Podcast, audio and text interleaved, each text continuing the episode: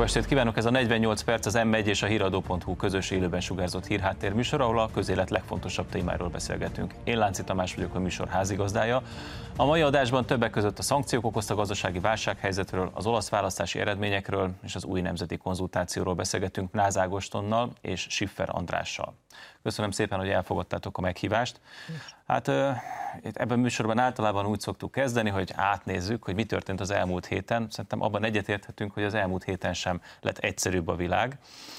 Nagyon sok furcsaság történt. Kezdjük szerintem a szankciókkal és azoknak a gazdasági hatásaival és egy idézettel. A német gazdaság jövőbeli életképessége forog kockán, továbbá annak is fennáll az esélye, hogy maradandó károsodást szenved. Ezt Robert Habeck, német gazdasági miniszter, alkancellár mondta. Ennek ellenére készül, illetve hát már itt van az asztalon az újabb szankciós csomag. Most a németek egy más mozit néznek, mint ami Brüsszelben fut, vagy Brüsszelben nézik a cseh kettőt, tehát mi, mi történik itt? Az a kérdés, hogy mennyire független Németország és mennyire szuverén módon tudja meghatározni az irányvonalát. Ez az egyik kérdés, a másik pedig az, hogy van-e olyan politikai vezetése, aki képes ezt a felismerést megfogalmazni, amit egy, egy év késéssel, hiszen egy éve van lassan hivatalban a német kormány sikerült a gazdasági miniszternek. Mi itt Budapesten már elég rég mondjuk, hogy ez a helyzet. A német gazdaság modellje az olcsó energiára épült évtizedek óta, illetve a fejlett ipari technológiára, aminek szüksége van az olcsó energiára, és az autógyárak elleni fellépésekkel, amelyek már évek óta zajlanak a motor technológia átalakításával, illetve most az olcsó energia megszüntével, azt hiszem egyértelmű mindenki számára, és örülünk, hogy ez a német gazdasági politikai elithez is elérkezett, hogy az ő gazdasági modelljük megbukott. A német gazdasági csoda a második világháború utáni fantasztikus gazdasági fejlődés évtized, több évtizedes története lehet, hogy véget ér. Na de ennek ellenére menetelnek tovább, nem is a Lenin ide a szankciós úton. Németország nem a maga ura. Tehát, Erre utalt Ágoston is, ugye ez, ez teljesen világos, és, és ráadásul ez a két jó madár, akit a zöldek kulcspozícióba delegáltak, ők egyértelműen nem Németország érdekében dolgoznak, ezt mondjuk ki világosan. Berbok külügyminisztériumában ugye néhány hónappal ezelőtt egyenesen egy amerikai állampolgárt ejtőernyőztettek, államtitkárnak ennél jobban megalázni Németországot, azt hiszem, de lehet, mert amikor Joe Biden Olaf Scholz oldalán bejelenti azt, hogy ha az oroszok bemennek Ukrajnába február 7-én, akkor nem lesz északi áramlat, és az újságírói kérdésre közölte, hogy tesznek róla, hogy ne legyen északi áramlat. De vissza az eredeti kérdéshez, azért azt fontos rögzíteni, hogy az, hogy február 24-én az Európai Unió vezetői egységesen, tehát ezt nem árt fölidézni, hogy a magyar miniszterelnök 24-én délben szinte betű szerint ugyanazt mondta el, mint a német kancellár, vagy bármelyik európai vezető. Ebben a pillanatban a szankció mellett döntöttek, tehát az első szankciós csomag itt a háború kezdete óta, ez alig ha képezheti vitatárgyát, hogy helyes volt. Mert nyilvánvaló, hogy azt elfogadni Európában, hogy a egyik ország egy másik szuverén állam területével belép reguláris erőkkel és polgári célpontok ellen is támadást intéz, ezt nem lehet, ezt nem igazolhatja semmiféle vélt valós etnikai konfliktus, vélt valós biztonsági fenyegetés. Na de józan ember, legalábbis aki Európa, az európai nemzetek érdekeit nézi, az azt gondolta, hogy egy-két szankciós csomagot bevezetnek Oroszországgal szemben. Ez nyilvánvalóan valamilyen mértékben biztos fáj Oroszországnak, ezt se gondolom, hogy vitatárgyát képezni, de ezt a helyzetet pontosan arra használják ki, hogy béketárgyalásokat, de legalábbis fegyverszüneti tárgyalásokat kezdeményeznek, mert talán abban is megállapodhatunk, hogy Kiev nem igazán önálló szereplő ebben a történetben. Ez, ez kár itt, itt bábjátékot játszani. Nem ez történik, az, ami viszont most már sokadik szankciós csomagnál történik, az egyértelműen Európa ellenére van, nem egy NATO tagállamot támadott meg Oroszország, tehát mondom még egyszer az, hogy Oroszországgal szemben szankciókat alkalmaz az Európai Unió február végén, márciusban, ez helyes, de az, hogy tovább megy a szankciókba, tovább fokozza a fegyverszállítást, a hadipari beszerzéseket, aminek a haszna megint csak nem Európába cseng, ez már nem Európa érdekét szolgálja, ez egyértelműen az Amerikai Egyesült Államok érdekét szolgálja. Ágoston, te nagyon sokat foglalkozol Németországgal, éltél is kint Németországban, dolgoztál is egy rövid ideig Németországban. Mire számítasz? Tehát lesz-e fordulat a német belpolitikában, vagy ők így szépen masíroznak bele a gazdasági összeomlásba, ahogy ezt Habeck gazdasági miniszter, bár ő hát összeomlásról nem beszél, de azért a szavaiból kiolvasható, hogy ebből azért nagyon jól nem fognak kijönni. Tehát mi várható Németországban? Ős káosz van, és ez hozzátartozik, hogy egy olyan kancellár vezeti ezt az országot, aki bármelyik pillanatban meg is bukhat. Ezt ennyire egyértelműen ki kell mondani. Van egy adócsalási ügy a nyakában, hamburgi polgármester korából, amivel zsarolható ez a német kancellár. És van még két koalíciós partnere, az előbb említett zöldek, akik nem csak innen tűnnek nagyon furcsának, hanem a zöld párton belül is egyre Nem is zöldek, többek. azt szögezzük le, tehát már bocsánat. Bocsánat, egy igazi zöld ezt hitelesebben mondja. elmúlt ö, ö, évtizedek európai politikájának a legnagyobb árulását követte el ez a Habeck és Berbok által bitorolt párt. Így van, és van egy szabaddemokrata párt, ami szintén a koalíció része, és meghazudtolta magát, a felére csökkent a támogatottsága, de aki azt hiszi, hogy egy egyszerű kancellárváltás megoldaná a Németország ügyét, az téved, mert a bemelegít éppen a CDU elnöke Friedrich Merz, aki Egyenesen atlantistább a még a mostani német kormánynál is. Hát a BlackRockból ejtőernyőzött. Így van, egy, egy amerikai vagyonkezelő alapnak volt a németországi felügyelőbizottsági elnöke, és Tehát azt a... akarod mondani, hogy ha meg is bukik Olaf Scholz kancellár, akkor gyakorlatilag egy még még atlantistább, még héjább, még háborúbb és még szankciópártibb német vezetés jöhet? Beszéljünk világosan. 1945 óta Nyugat-Németország az amerikaiak befolyása alatt van. Volt egy kísérlet egy kommunista Németországra, ami a Szovjetunió befolyása alatt volt, az elbukott. A német újraegyesítés egy amerikai befolyás alatt lévő német újraegyesítés volt ez a Németország már csak a kancellárok személyisége teszi lehetővé, hogy az amerikai befolyás a gyakorlatban hogyan érvényesül. Egy Helmut Kohl esetében relatív autonómiával járt, egy mostani kancellár esetében, a előbb említettek alapján erős korlátozása úgy kezdted a mondandódat, hogy a német gazdasági modell, a csoda, az az olcsó energiahordozókon alapult. Én egyébként szerintem minden gazdasági csoda ezen alapszik, tehát versenyképes gazdaságot energiahordozók nélkül, hát azért az Egyesült Államokban is, de akár Kínában is, tehát most ugye nagyon olcsón jutnak hozzá, vagy legalábbis hozzánk képes sokkal olcsóban jutnak hozzá orosz energiahordozókhoz. Tehát mi a terv? Tehát nagyon röviden azt tudnám kérdezni, hogy ha nincs energia, mert ugye nincsen, erről majd beszélünk itt felrobbanó vezetékekről és és egyéb furcsaságokról. Tehát hogyan fog túlélni Németország, és különösen fontos ez számunkra, hiszen hát nagyon szorosan együtt össze vagyunk kötve a német gazdasággal, tulajdonképpen ez a szíve közepe az európai gazdaságnak, a német, a német ipar. Ha ez leáll, az magával rántja az egész kontinenst. Az olcsó energia azért volt nagyon fontos a németeknél, mert a 60-as évektől kezdve a Szovjetunióból vásárolták a gázt, még csővezetéket is eladtak, az a barátság, testvériség és hasonló vezetékek, sokszor nyugat-német acéliparosok munkáját tükrözi, tehát ebből épült ki a német gazdasági csoda. Olcsó energiára teljesen egyetértek, most is szükség van. Egyelőre egy álmot kerget a német teljes politikai gazdasági elit, hogy a zöld energia lesz az új olcsó energia. Ez csak abban az esetben lehetséges, hogyha minden más energia drága, és mondjuk szankciós felárat kell érte fizetni, a háború okán elérhetetlenné válik, mert a drága zöld energia az csak akkor lehet olcsó, ha nincs más. No, szerintem itt, itt né, néhány dolgot szállazzunk szét. Tehát az egyiken, bocsánat, én azért bátorkodtam rázni a fejemet, hogy minden gazdasági csoda alapja az olcsó energia, mert hát azért legalább annyi példa van arra, hogy egy országban az innováció, a kutatás, fejlesztés, tehát a magasabb hozzáadott érték az, ami csodát teremt zárójel bezárva nem akarom elkanyarintani a beszélgetés. Nyilván azon nem akarok vitatkozni, hogy Németország az NSK esetében az olcsó energia az egy jelentékeny tényező volt a, a gazdasági erő kiépítéséhez. Ami a zöld energiát illeti, én is azt gondolom, hogy a jövő a zöld energiáé már amennyiben itt a jövő generációk számára is élhető feltételeket akarunk teremteni, de a történet most baromira nem erről szól.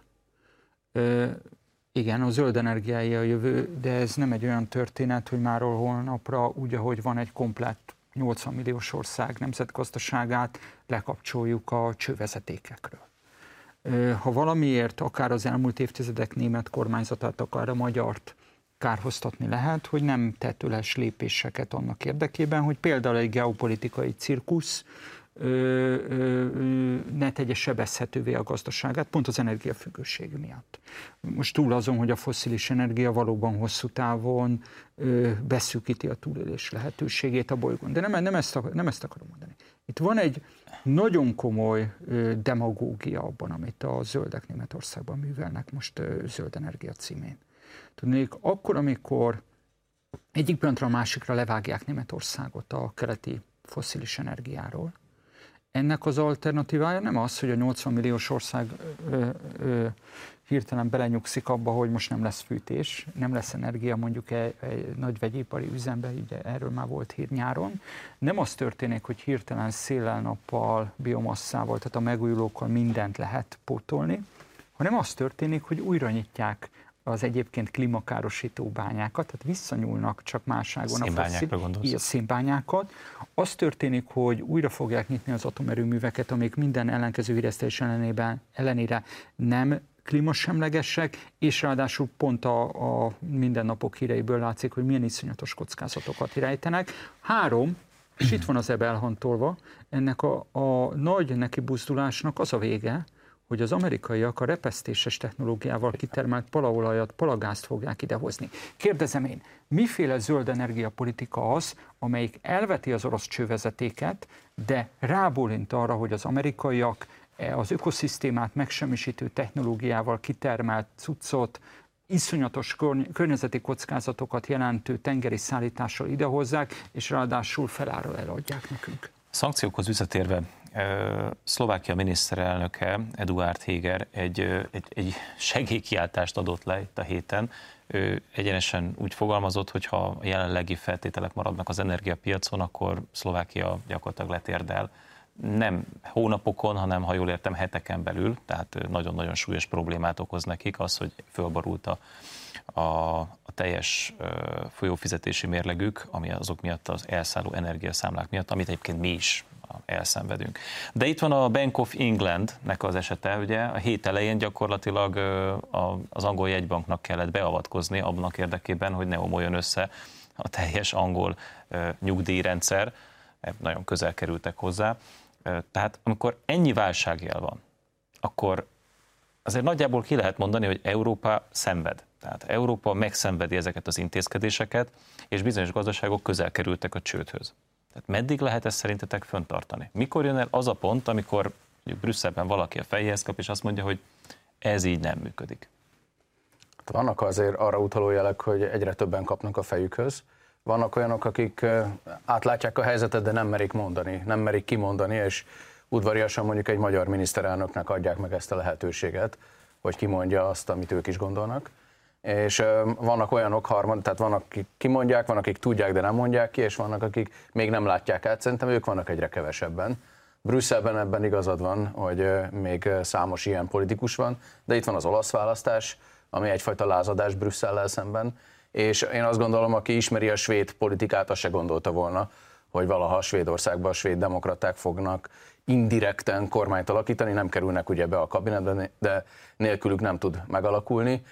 Lengyelországban és Magyarországon pedig már lassan egy évtizede zajlik ez a de Brüsszel ellenes szabadságharc. Ez nem az, amikor egyenként mindenki Jézust kiállt, de egy, együtt az barabásnak hallatszik, mert közben meg Brüsszel beterjesztette az újabb szankciós csomagot, nem is, most nem is megyek végig az egyes intézkedéseken, tehát mint hogyha lapot húznának 19-re. Van egy ilyen értelmezés a dolognak, de azt hangsúlyozzuk, hogy erről a tanácsnak kell döntenie.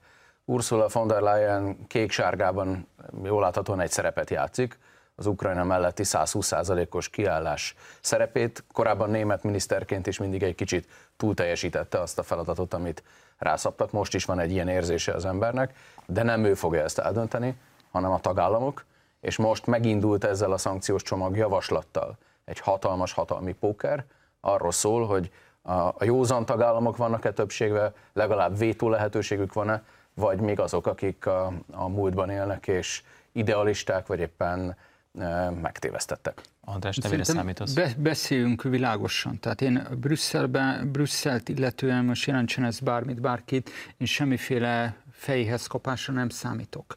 A brüsszeli bürokrácia élén egy olyan politikus van, von der Leyen, aki hát az elmúlt pár év gondolok itt csak a vakcina beszerzésekre, ami egy égbe kiáltó botrány, amit művelt. Majd erről beszéljünk külön, mert az egy nagyon érdekes. Az egy nagyon érdekes történet, az, arról hát beszéljünk majd külön. Világos. Von der Leyennek az egész karrierje és működése pontos lenyomata annak, hogy az egyébként amerikai gyökerű multinacionális óriásvállalatok hogyan, ejtették, hogyan ejtik fogjul az európai politikát. Mire számítunk? Hát von der Leyen nem egy önálló politikai szereplő, ő óriás vállalatok lobbistája. És pontosan ez okozza az, szerintem az egész világon a krízist, hogy ezek az óriás vállalatok ma már komplet nagyhatalmi képviseleti fórumokat lenyeltek. És egyébként meg én azt gondolom, hogy addig, amíg az európai politika nem kezd el a maga házatáján sepregetni, gondolok itt arról, hogy kőkeményen kiseprűzi a lobbistákat, a brüsszeli bürokrácia folyosóiról, addig én nem gondolom azt, hogy önálló politikai szereplőként a globális színpadon fel tud lépni. Az Ágostonnak csak egy korábbi megjegyzéséhez. Én pontosan tisztában vagyok, hogy most túl nagy a baj, meg túl kielezett a geopolitikai helyzet, hogy itt a saját belpolitikai vitáinkat így ebbe a keretbe le tudnánk folytatni. De amikor azt mondod, hogy Magyarország is megszenvedi, hogyha Németország recesszióba fordul, azért ez mégiscsak aláhúzza azt, hogy azért azok a kritikák, amik akár csak az elmúlt 12 évben elhangzottak, hogy felelőtlenség, hazardírozás a magyar gazdaság szekerét gyakorlatilag minden ágon a német iparhoz kötni, azért ezek nem voltak alaptalanok. Örülök, hogy a keleti nyitás híve vagy. Azt hiszem, rit, ritkán, ritkán fogalmazzák meg azt a kritikát, hogy a magyar kormány azt a kialakult, a rendszerváltozás után kialakult helyzetet, hogy a német gazdasággal szimbiózisban van, azt ne próbálta volna meg több oldalúvá tenni. És... A német autóipar csodálóját tették be az ipari miniszteri székbe, közben a német autóipar kénye kedve szerint András, szabták meg a munkajogi szabályozást, András, és el a munkások jogait. András, egy helyzet. pillanat, most ebbe, ebbe a nem menjünk bele. osztályharcos tematikában szerintem most tényleg nem menjünk bele, majd egyszer máskor, le, máskor lefolytatjuk, de ezért mégiscsak arról van szó, hogy Magyarország és a térségbeli összes ország joggal gondolhatta azt, hogy egy, egy egyébként a világ harmadik legnagyobb és virulás iparával együttműködni, kereskedni, nekik gyártani, azért ez nem egy rossz dolog, és használni közben azt az energiaforrást, ami Oroszországból jön olcsón, megbízhatóan, hiszen az elmúlt 30 évben ez olcsón és meg, meg előtte is olcsón és megbízhatóan jött. És igazából, tehát ez olyan, mintha most azt mondanánk, hogy ne a mediterrán térségből vásároljunk mondjuk narancsot. Hát biztos lehet, meg lehet Svédországban is termelni, lehet és onnan is hozni. Alma vita, Tamás. Nem alma vita, András, mert... másról beszélek, vagy beszélnék. Én, én csak annyit mondanék, hogy ezt a posztmarxista retorikát, hogy általánosságban az autógyárak nincsenek rendben, szerintem ezt tényleg hagyjuk. Ha van nem konkrét tudom, ügy, akkor... Károlynak de, köze van, de nem veszem sértésnek. De, de, de szerintem abban persze igazad van, hogy legyenek szakszervezetek az ilyen üzemekben, és ha valahol a munkás jogokat sértik, akkor mégiscsak az van, hogy nem sorban állnak a munkavállalók, hogy szeretnének ott dolgozni, hanem inkább elmennek. Na de, de, várjál, de itt van egy mélyebb probléma, amit te, te nyitottad ki sajnos, Tamás. De le is hogy, fogom zárni nagyon gyorsan, drákúj szigorral. 20 ilyen esztendő után, aminek a kilátástalanságát pontosan az okozta, hogy Magyarország szélsőségesen függővé vált a külföldi tőkétől, pontosan azzal kellett volna 2010-ben lezárni, hogy a helyi gazdaságot próbálja meg a kormányzat fejleszteni. Voltak Jó, olyan politikai erők, most... amik ezt hirdették, de a tehetséges politikusok Ezt a vitát hagyták. nem itt fogjuk most lefolytatni, hanem inkább oda kanyarodnék vissza, Ugye, hogy Brüsszel, tehát azt mondod, hogy Brüsszelben senki nem fog meghallani semmilyen józan hangot, te nem számítasz erre. De azért mégiscsak elindul egy nemzeti konzultáció, ami aminek hát kérdezem Ágoston, hogy mire számítasz? Tehát, hogy ennek van-e olyan lobby ereje Brüsszelben, lehet-e ezt lobogtatni, és mire lesz ez elég nekünk? Ez egy demokratikus mozgósítás. Arról szól, hogy lesz-e egy-két millió ember, ez szokott lenni ugye a végeredménye a nemzeti konzultációknak, aki veszi a fáradtságot, hogy kiálljon a kormány álláspontja mellett. Én óvnék attól a kérdéstől, hogy vajon melyik álláspont fog győzni a nemzeti konzultáción. Természetesen ez a kormány álláspontja melletti támogatásgyűjtés, egyfajta aláírásgyűjtés, de óvnék attól a nagyvonalúságtól, hogy ennek semmi jelentősége ne lenne. Igenis nagy jelentősége van, mert Brüsszelben sokszor erődvel próbálják kicsikarni a döntéseket. Láttuk ezt a, az első szankciók elfogadásakor is, hogy Orbán Viktorra mekkora nyomás nehezedett, és ezt a, ezt a nyomást egy olyan kis, kisebb állam, mint a Magyar, mint Magyarország az Európai Unióban, ilyen nemzeti konzultációs tényekkel, több millió ember támogatásával tudja megakadályozni. Miért válaszolnál, én hozzátenném azt a kérdést, hogy lehet-e ez egyfajta jégtörő mozgalom? Abban az értelemben, hogy ma a szankciókat bírálni Európában még azért nagyon-nagyon-nagyon hát riszki. Szóval az egy veszélyes dolog. Tehát könnyen megbélyegzik az embert azzal, hogy orosz propagandista, meg orosz érdekeket szolgál, ami szerintem badarság, de ha elindul ez a ez a nemzeti konzultáció, és sikeres lesz, az meghozhatja esetleg más államoknak, a, más államok vezetőinek a bátorságát,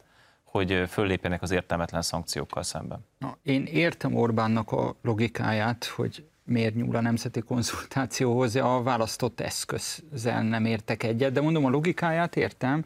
Ez a hétfői frakcióvezetőknek adott válaszából is kiderült, hogy olyan nyomás alatt van, tehát amit te is elmondtál Ágoston az európai csúcson, hogy nyilvánvaló, hogy ilyen hat, kiélezett határhelyzetekben ö, neki valami plusz támogatást ö, föl kell mutatni. Amiért én ezzel nem értek egyet, akkor ezt most megint csak nem akarnám kinyitni, csak jelezni szeretném, a magyar demokráciát szerintem is meg kellett volna újítani 2010 után, de a részvételi demokrácia irányába Magyarország nem ezt az utat választotta. A nemzeti konzultáció nyilván arra megfelelő a miniszterelnöknek, hogy pillanatnyilag egy-két millió ember, hogyha nagyon sikeres bekapcsolódik ebbe, föl tudjon valami pluszt mutatni az egyébként robosztus választói parlamenti támogatottságán, támogatásán felül, de azért ne gondoljuk azt, hogy ez önmagában az állampolgári érdemi részvételt pótolni tudja egy ilyen propagandaeszköz. Szerintem ugyanazt mondjuk, csak te kritikusabban fogalmazol. Nagyon nagy a jelentősége ennek a brüsszeli döntéshozatalba, egy kis államnak nincsen más eszköze, és ne felejtsd el azt sem, hogy ez sokszor már működött tehát ez nem egy ígéret, ez a valóság. A migráció esetében az, hogy nem az egykor Magyarország megkerülésével meghozott kötelező betelepítési kvóta lett az európai standard, az például egy ilyen nemzeti konzultációnak, illetve a rá, rá később felépülő népszavazásnak Szerinted volt köszönhető. Egyúttal csapdát is állította a Fidesz az ellenzéknek, hiszen az ellenzék rögtön jelezte, hogy hát ő, ő e, szóval jobbik tűzre fogja vetni az éveket, Jó, a, a Momentum bejelentette, hogy ők majd szintén hiszem, gyújtóst csinálnak belőle. Ezt ez hogy egy okos politika? Nem, hát ez egy sehova nem vezető verkli, nem is tudom, hogy érdemes erre szót vesztegetni, mert utoljára április 3-án éjszaka rá kellett volna jönni arra, hogy ezek az olcsó kommunikációs húzások, ezek még inkább visznek a semmiben, mint egyébként maga a nemzeti konzultáció. Mondom még egyszer, a nemzeti konzultációt is egy propagandatrükknek tartom, semmi többnek, sajnos.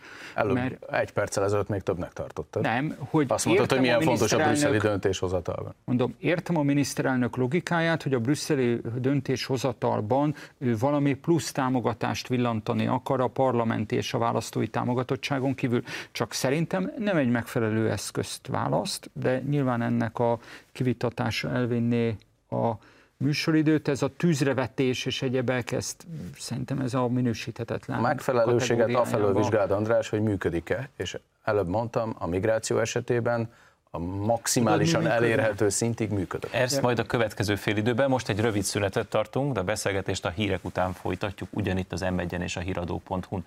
Tartsanak velünk a második részben is.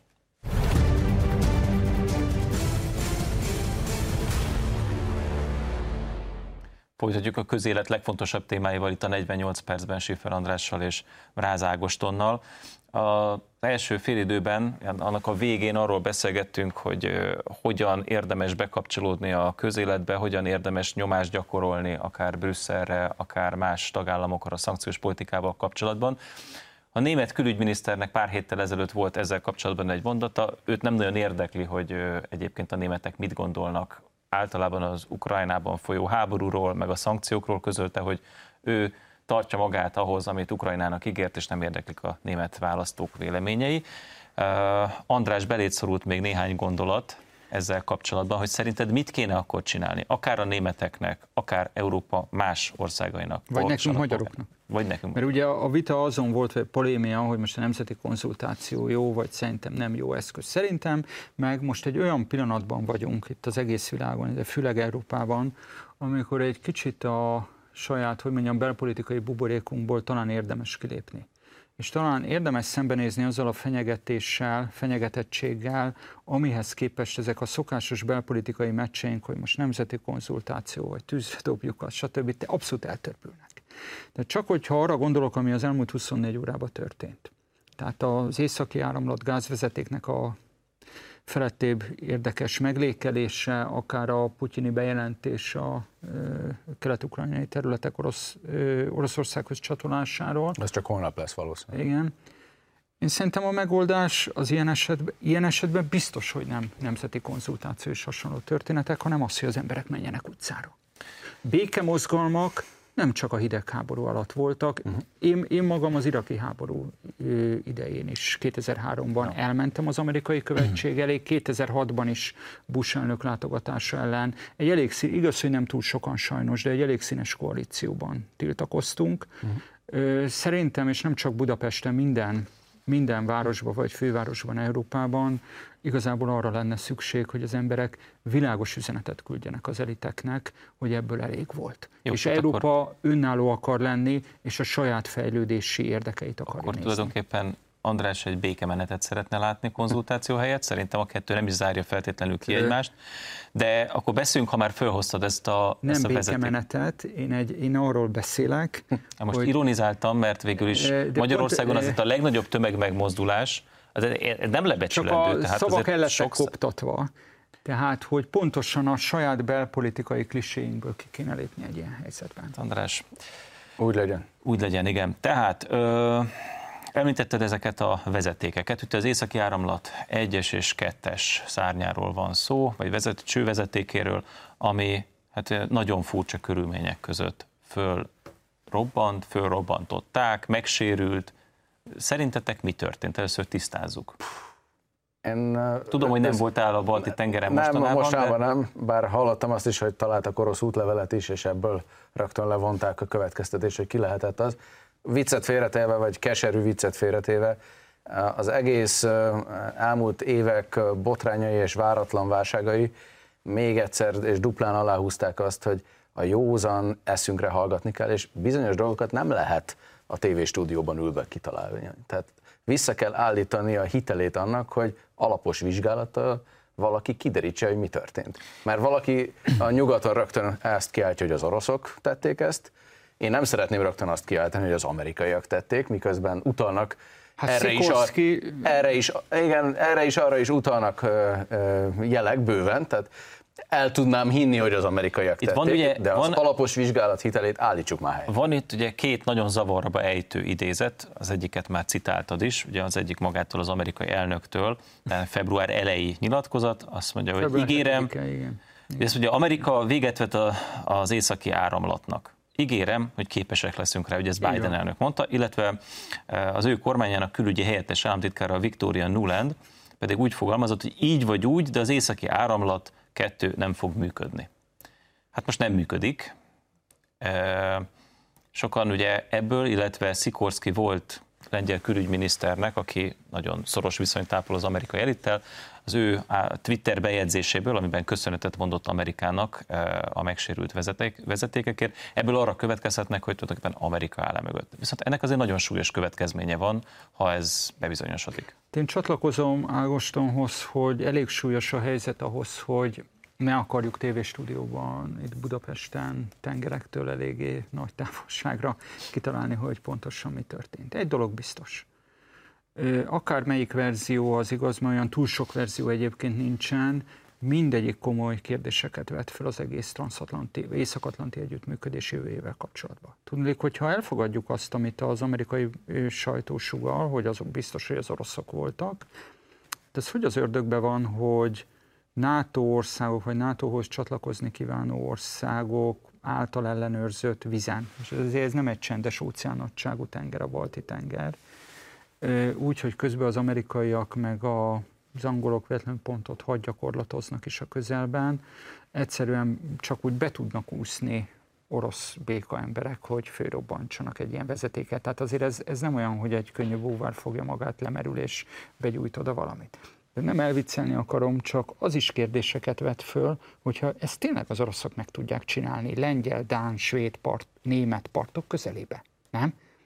A másik esetben meg nem is szeretnék belegondolni, de egy dolog biztos, hogy ez a Biden nyilatkozat, illetve Nulannak most már sokadik Európát megalázó ö, nyilatkozata, ez ö, hát legalábbis azt sejteti, hogy egyrészt az Egyesült Államoknak egyáltalán nincsen ellenére az, ami történt, másrészt, hogy az Egyesült Államok más országok szuverenitását, akkor is, hogyha ezek állítólagos szövetségesek, gyakorlatilag semmibe veszi.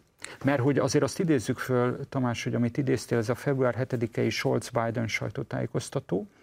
Biden ezt a bizonyos vérlázító mondatát azután mondja el, hogy egy újságírói kérdés elkezdi mégiscsak pedzegetni a német felügyeletet, tehát magyarul, magyarul a német ö, szuverenitás kérdését. És erre mondja ezt az amerikai elnök, ezt a felháborító mondatot, és a mellette álló német kancellár pedig nem szól semmit. Ezt tűri hangtalanul.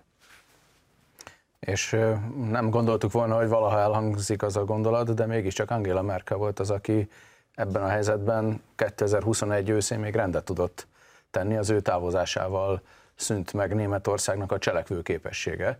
Angela Merkel még az amerikaiakkal elfogadtatta azt, hogy az északi áramlatnak lehet gazdasági racionalitása, de cserébe garantálni kell azt, hogy Ukrajna se járjon rosszul. Hát azt is azért tegyük hozzá, hogy Angela Merkel működésének, vagy az általad idézett működésének egy nem jelentéktelen részében az amerikai elnököt Donald Trumpnak hívták, és Jimmy Carter óta, aki éppen a minap lett 98 éves, Isten éltesse sokáig, az egyetlen amerikai elnök volt, aki nem folytatott karcsörtető háborús politikát.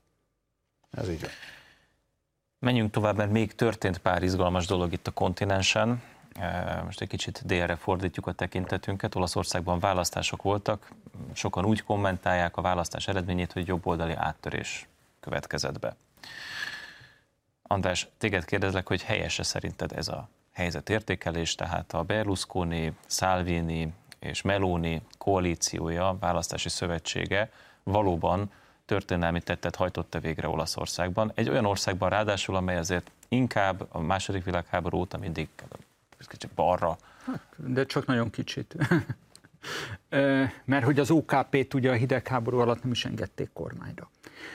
Szóval lásd Aldo kormányzását a 70-es években. Szóval nyilván, hogyha a felszíni elemezgetéseket, meg ilyen, ilyen zsurnalisztikai, fogá, zsurnalisztikai fogásokat nézzük, akkor persze.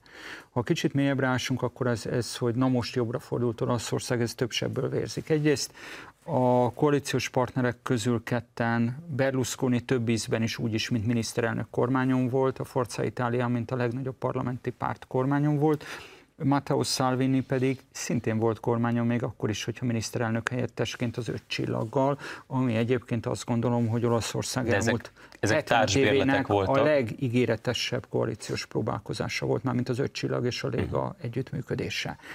Másik, hogy Nekem nagy szomorúságomra, de ez a realitás ma Európában, jelenleg nincs baloldali alternatíva, tehát amelyik ö, ö, reális, ö, a kormányzás reális esélyével lépne a pásra.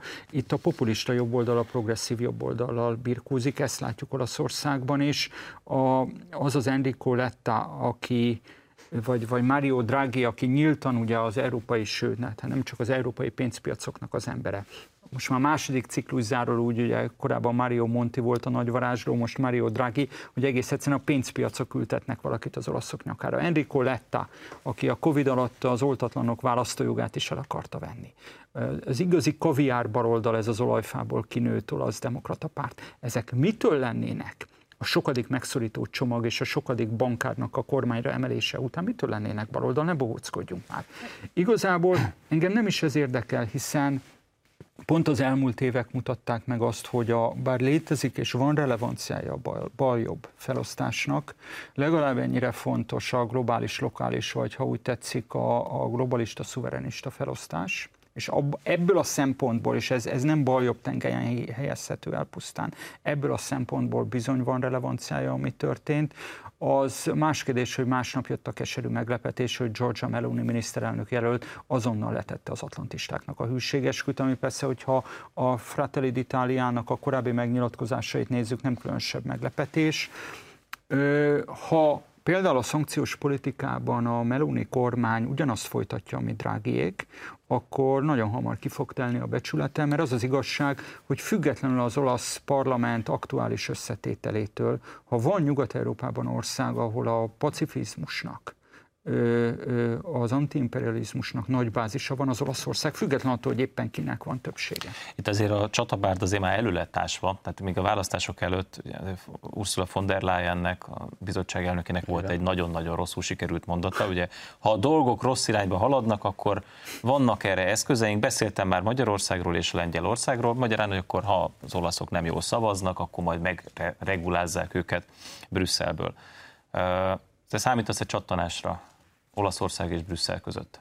Valamilyen mértékűre igen, de szerintem a következő hetek lesznek a legizgalmasabbak. Egyrészt rögzítsük, hogy egy koalíció győzött, egy jobboldali koalíció győzött, ami egészen más helyzetet jelent, mint hogyha egy vezetőt megválasztanak demokratikus mandátummal, és mögötte egy egységes politikai közösség áll. Magyarországon az elmúlt bő évtizedben ehhez hozzászoktunk, hogy Orbán Viktor mögött egy egységes politikai közösség áll, és nem egy e, töredezett koalíció, ami mondjuk 98 és 2002 között idehaza is a helyzet volt. Ezt azért fontos hangsúlyozni, mert az olaszoknál ráadásul hatalmas érzelemmel telítve a, a feszültségek, a sérelmek, azok szétszakíthatják ezt a koalíciót, pláne hogyha e, külső erők még a repedéseket megpróbálják ékké tágítani. Salvini és Meloni közötti viszonyról már sokat lehetett hallani, és Berlusconi és Meloni között is könnyen kialakulhat vita. Ennek ellenére a következő hetek azt fogják eldönteni, hogy Meloni az meg tudja teremteni az egységét a kormánynak, és ha megteremtette ezt az egységet, akkor képes-e azt, amit a belpolitikában biztosan végre fog hajtani egy jobboldali társadalom, politikai és gazdasági fordulatot, ezt képes-e az európai szintéren is megjeleníteni. Szerintem egyébként a csillagok jól állnak. Tehát én Meloni a szószoros értelmében. A, a, nem az öt csillag, a többi csillag, tehát én arra számítok, hogy Meloni erre egy kísérletet fog tenni, és azért üzente meg Ursula von der Leyen, hogy hogyan fog válaszolni, hogy előre lejátszák a meccset. De azért itt bennem fölmerült egy kérdés. Tehát Mário Draghi úgy mondott le, hogy voltak éppen nem nagyon indokolta ezt a döntését. Egyszer csak itt távozott. De, nem, Tamás, hát kiment alul a többség. Ah, nem, kiment András, róla a többség. Ez, hát egy, ez egy ez olyan, olyan kormány volt, hogyha jól emlékszem, amit a választás óta az ötödik, tehát, Igen. vagy a hatodik, már nem is emlékszem pontosan, tehát itt a többséget azért Olaszországban némileg másképp más, állítják elő, mint Európa több országában, de hadd fejezem be a mondatot. Neked nincs egy olyan érzésed, hogy Drági azért távozott, mert itt valójában hagyják, hogy az egész gazdasági krízis ez ennek a jobb oldalnak a nyakába szakadjon? Tehát, hogy ez egy kamikáze kormány, és egy olyan, nem? Nem így? Nem, hát Dráginak esze ágában nem lett volna egyébként távozni. Részben Salvini is valamiért azt gondolt, hogy ez az a pont, ahol a legjobb kiszállni a történetből. Egyébként is egy nehezen érthető és rendkívül kockázatos, sőt, a légát vészesen amortizáló művelet volt az, hogy ő bement Drági mögé. Tehát egyrészt Salvini jól felfogott érdekében, hogy el ne tűnjön például az olasz politikai palettáról kilépett. A másik, amiért én itt közbe kotyogtam, hogy úgy tűnik, hogy amennyiben Meloni nem sikeres, azért az egy fontos fejlemény, hogy az a Giuseppe Conte, akit az előző választás után egy kompromisszumos jelöltként halászott elő Beppe Grillo, az öt csillagnak az alapítója, és lett egy kompromisszumos miniszterelnök, mint egy jogász professzor, tehát a pártokon kívülről érkező nem politikus. Ehhez képest Conte, bravúrosan konszolidálta a szanaszét hullott csillagmozgalmat, stabilizálta a parlamenti jelenlétet. Izgalmas befejezem, elemzéseidet befejezem, néha az érzelmeit felülírják. Befejezem a mondatot. Csodáról ne beszéljünk mondom, egy befejezem, a felére mondom, csökkent támogatottságú öt Mondom, befejezem, 7-10 százalék körül állt fél évvel ezelőtt az öt csillag, ezt hozta föl 15-16 százalékra. Tehát én azt látom, hogy amennyiben kudarccal végződik Meloninak a kormányzása, Conte visszatérhet a hatalomba. A, Itália földjéről származik Machiavelli, aki azt mondta, hogy a virtu a legfontosabb, a bátorság és a legfontosabb egy... a politikában. Szerintem az a kulcskérdés, hogy Meloniban meg lesz -e ez a bátorság. És még egy, csak, csak amit itt a kezdő felvetéshez kapcsolódik még, hogy mind Salvini, mind Conte az öt csillag részéről a Casus Bellit pontosan a szankciós politika okozta. Mire számítotok? Szankciós politika tekintetében Magyarország szövetségese lesz-e Olaszország?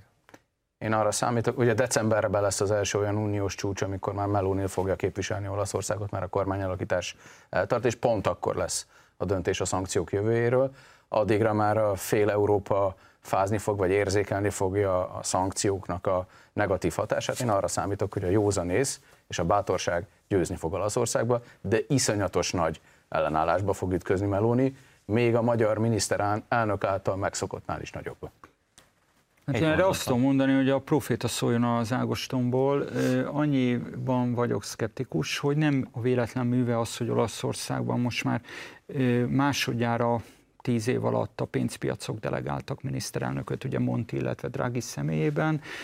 Nyugat Ilyen nálunk is volt Bajnai Gordonnak hívták, és azóta... van ez is egy Már érdekes nem ez politika történeti helyzet volt. Szóval, hogy nincs még egy olyan ország az, Nyugat-Európában, talán Görögország még, amelyik olyan szinten lenne adósságcsapdában, és ezért a pénzpiacok ez fogságában, mint Olaszország. Ez nagy mértékben korlátozza a, a mozgásterét sajnos minden lesz, miniszterelnök. Bár nem akartam már ezt a témát tovább itt titrálni, de lesz uh, szerintetek a jelenlegi körülmények között további forrás arra, hogy uh, egy pénzügyi lélegeztetőgépen tartsák Olaszországot? Hiszen gyakorlatilag Olaszország külső finanszírozás nélkül már rég összecsuklott volna. Szerintetek, csak, csak hogy mit, mert nyilván nem vagyunk ennek a kérdésnek a szakértő, de mit éreztek? Tud ez a modell tovább folytatódni, ami a 2008-as nagy gazdasági válság óta gyakorlatilag folyamatosan megy, hogy Olaszországba pumpálják a pénzt, pumpálják a pénzt európai kötvényvásárlási programok és egyebek formájában. 2010 Magyarországából tanulva Melóninak azt kell megvizsgálni, hogy vannak-e olyan profit központok, amik megfeledkeztek a közteherviselésről, mert ebben az esetben csak lehet találni még forrást Olaszországban is. Engem picit aggaszt felületes külpolitikai újságolvasóként, hogy a gazdaságpolitikai terveiről, tehát, hogy ebből a csapdahelyzetből hogy, hogyan akar kikecmeregni, keveset lehetett olvasni Melóninak és a koalíciójának, de hát tulajdonképpen Orbán Viktor nagy húzásairól is keveset, lehet, keveset osztott meg a választókkal 2000 tízes kormányra lépése előtt, úgyhogy lehet, hogy itt is tartogatnak valamit. Másik oldalról viszont a Olaszország azért túl nagy ország ahhoz, és elsősorban Észak-Olaszország túl fontos ipari központ ahhoz, hogy az Európai Unió vagy a pénzpiacok mint olyan csak úgy hagynák bedőlni. Jól lehet, a műsorunk első részében arról beszéltünk, hogy a német ipar, ami szerintem nem kisebb, hanem még nagyobb, mint az észak éppen bedőlni készül, és mint hogyha nem akarná senki sem megmenteni. Zárójel bezár, lezárom itt ezt a nemzetközi kalandozást. Nyilván izgalmas, nagyon izgalmas, és még végtelenségig lehetne erről beszélni, de hát itthon is vannak érdekes témák. Gyakorlatilag Gyurcsány Ferenc deklarálta az elmúlt héten, hogy hogy ő egyenlő, ő, ő és a pártja egyenlő a magyarországi ellenzékkel. Persze ott még vannak ilyen kisebb pártok, de hát azoknak nincs legitimitása, lényegében csak vele kell számolni. És mondott még egy érdekes dolgot, hogy nem biztos, hogy támogatni fogja Karácsony Gergely két év múlva történő újraindulását a főpolgármesteri posztért. Tudom, hogy szkeptikus vagy a belpolitikai témákkal nem szemben, mert forra világ, föl, forra világ bús tengere, de... Dolgok, hát ez számomra nem különösebben érdekes. Hát a legnagyobb mondani, magyar ellenzéki párt, így van, az ellenzék vezetője. Azt tudom erre mondani, hogy egy, hogy a végén kezdjem ha most fogadnunk kéne, én inkább arra fogadnék, hogy a végén Gyurcsány támogatni fogja Karácsony Gergely főpolgármester jelöltségét, egész egyszerűen azért, mert nem nagyon lesz más választási manőverezési lehetősége, de ez a jövő zenéje. A demokratikus koalíció esetében nem is igazán az az érdekes, hogy az előválasztáson hogy szerepelt meg az EP választáson 2019 májusában, hanem az, hogy szervezeti értelemben még ez az ellenzéki párt az, amelyik többé-kevésbé az országot lefedi, sőt nem sok helyen, de néhány helyen szervezeti erőben is talán a Fidesz nyomába tud eredni. E, ebben, ebben a tekintetben Gyurcsánynak van egy létező for, sőt, még egy, és ez ide vezet az árnyék kormány témához, hogyha azt nézzük, nem a helyi politikában, mert az az érdekes képlet van, hogy egyébként, hogyha az ellenzéki városvezetéseket nézzük Budapesten vagy vidéken, a sikeres kerület vagy városvezetők szinte mindegy szálig MSZP-sek. A többi helyen botrány-botrány hátán. De az országos, ha úgy tetszik, a parlamenti politikai terén az ellenzéki halmazon belül még a demokratikus koalíció az, aki villantani tud kormányzati felelősséget viselt, hogy mondjam, a kormányzó képesség látszatát kelteni tudó politikusokat, most függetlenül attól, hogy kiről mi a véleményünk, meg főleg a kormányzati teljesítményéről. Ebben a helyzetben az, hogy Gyurcsány be akarja biztosítani a pozícióját, ez egy logikus lépés. Azt is lehet látni, hogy április harmadika után a vele szemben álló szereplők, tehát akár itt Donát Anna, Márki Zaj Péter és a többi, gyakorlatilag egy frontális támadást indítottak a DK, illetve egy Gyurcsányjal szembe, tehát az, hogy ő ezt úgy akarja levédekezni, hogy idézélbe előre menekül, tehát a kompetencia előnyét akarja kihangsúlyozni, ez logikus. Sok lúd disznót győz a baloldalon, vagy végül Gyurcsány fel, föléjük kerekedik? Szerintem már föléjük kerekedett, de nem fogja százszerzalékosan lefedni a baloldalt, mindig lesz egy Gyurcsány ellenes, új SDS típusú szárnya is. Arra törekszik ő most, hogy 2024-re vagy 26-ra ő legyen a domináns ereje a baloldalnak, és ezzel a szervezeti előnyel, amit András említett, ez valószínűleg sikerülni is fog neki. Én ilyen szépeket nem tudnék mondani erről az árnyék kormányról. Nem, egyrészt, egyrészt a, név, áll, a név, névsorban lehet, hogy az életrajzokban voltak már korábban államtitkári pozíciók, de egyáltalán nem arról szól ez a névsor, hogy egy erős szellemi holdudvara, és nem, komoly személyiségek van. támogatása lenne állna Gyurcsány Ferenc mögött, csak a... de hadd fejezzem be.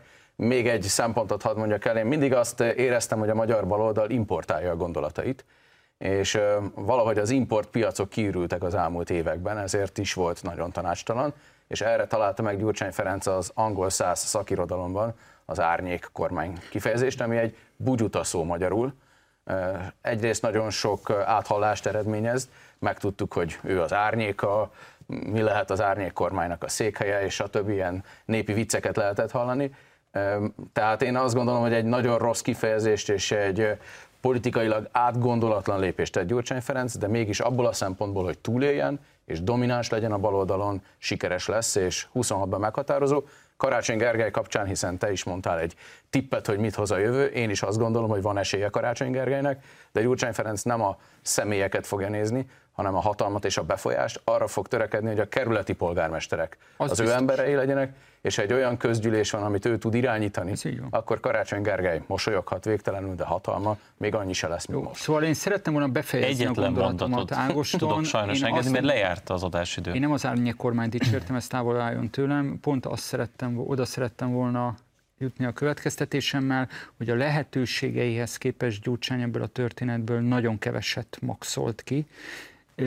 Tudnilék, ha megnézed a névsort, tele van olyan figurákkal, akik a magyar politikai osztálynak a végtelen zűlését mutatják. Tehát az, hogy Rónai Sándor külügyminiszter jelölt, ez a teljesen ismeretlen Musztó nevű ember belügyminiszter jelölt, vagy mi a fene, annélkül, hogy bármiféle politikai, szakmai teljesítmény lenne ezek a, mögött a figurák mögött, ezzel gyakorlatilag Gyurcsány eltékozolja az egyébként létező kompetencia előnyét a többiekkel szemben. Ennyi fért bele a 48 percbe, köszönjük a figyelmüket, egy hét múlva találkozunk az m és a híradó.hu-n, addig is, ahogy mondani szoktam, tartsák szárazon a puskaport.